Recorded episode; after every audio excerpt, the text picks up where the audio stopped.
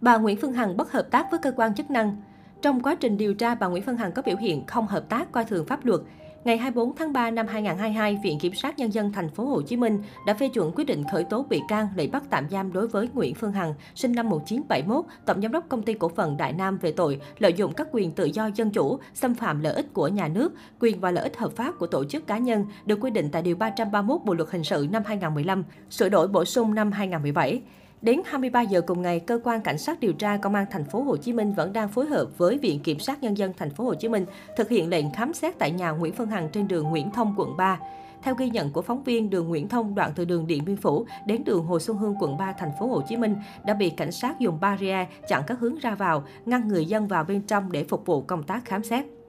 Trước đó, Cơ quan Cảnh sát điều tra Công an thành phố Hồ Chí Minh thụ lý điều tra vụ án lợi dụng các quyền tự do dân chủ, xâm phạm lợi ích của nhà nước, quyền lợi ích hợp pháp của tổ chức cá nhân được quy định tại Điều ba trăm ba mươi mốt Bộ luật Hình sự xảy ra tại thành phố Hồ Chí Minh do Nguyễn Phương Hằng thực hiện. Sau đó, Cơ quan Cảnh sát điều tra Công an thành phố Hồ Chí Minh đã ban hành quyết định tạm hoãn xuất cảnh đối với Nguyễn Phương Hằng từ ngày mười sáu tháng hai năm hai nghìn không trăm hai mươi hai đến ngày hai mươi chín tháng tư năm hai nghìn không trăm hai mươi hai. Theo Công an thành phố Hồ Chí Minh, Nguyễn Phương Hằng đã lợi dụng sức ảnh hưởng của bản thân, sử dụng chức năng của mạng xã hội trên internet, tổ chức nhiều buổi phát trực tiếp với nội dung thông tin không kiểm chứng liên quan đến đời tư của người khác, trong đó sử dụng những ngôn từ mang tính chất nhục mạ, xúc phạm danh dự nhân phẩm.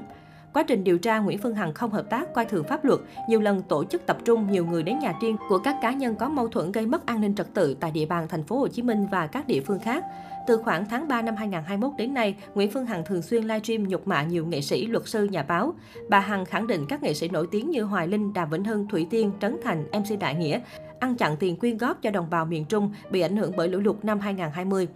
Khi Cơ quan Cảnh sát điều tra Bộ Công an xác minh và kết luận họ không có hành vi gian dối, không chiếm đoạt tiền và không khởi tố vụ án hình sự, bà Hằng tiếp tục livestream phản đối nhục mạ họ. Được biết, trước khi bị khởi tố bắt tạm giam, bà Nguyễn Phương Hằng sinh năm một nghìn chín trăm bảy mươi mốt, thường trú mười bảy mười chín Ngô Đức Kế, phường Bến Nghé, quận một, tổng giám đốc Công ty Cổ phần Đại Nam, nhiều lần lên mạng xã hội liên tục đấu tố nhiều cá nhân nghệ sĩ. Trong đó, ngày ba tháng ba năm hai nghìn không trăm hai mươi mốt, bà Hằng gửi đơn đến Cơ quan Cảnh sát điều tra Công an thành phố Hồ Chí Minh tố cáo ông Võ Hoàng Yên. Trong đơn, bà Hằng thông tin việc vợ chồng bà biết ông Yên có các hoạt động chữa bệnh và từ thiện. Trong một lần ông Yên khám chữa bệnh ở Bình Dương, vợ chồng bà có tiếp xúc.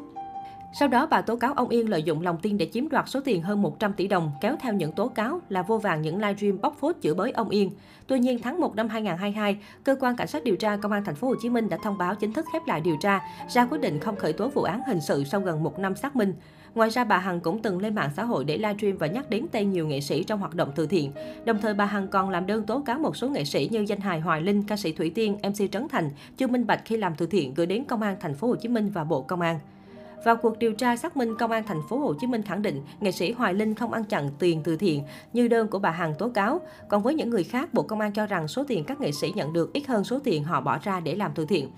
Nhiều cá nhân bị bà Hằng tố cáo đã gửi đơn đến Công an thành phố Hồ Chí Minh, Công an tỉnh Bình Dương. Họ cho rằng bà Hằng có hành vi vu khống, làm nhục người khác và lợi dụng các quyền tự do dân chủ, xâm phạm lợi ích nhà nước, quyền lợi ích hợp pháp của tổ chức cá nhân. Tuy nhiên, bà Hằng vẫn thực hiện những buổi livestream, tiếp tục có những lời lẽ không hay nhắm thẳng đến những người đã tố cáo bà. Thậm chí bà còn tìm đến tận nhà ở, nơi làm việc của người đã tố cáo. Nhiều người hiếu kỳ tập trung gây huyên náo, thậm chí là có những xô xát của những người không liên quan với nhau. Trong thông tin khởi tố bắt tạm giam tối hai mươi tư tháng ba, Công an thành phố Hồ Chí Minh cho rằng bà Hằng đã lợi dụng sức ảnh hưởng của bản thân, sử dụng chức năng của mạng xã hội trên internet, tổ chức nhiều buổi phát trực tiếp nội dung thông tin không kiểm chứng liên quan đến đời tư của người khác, trong đó sử dụng những ngôn từ mang tính chất nhục mạ, xúc phạm danh dự nhân phẩm của người khác.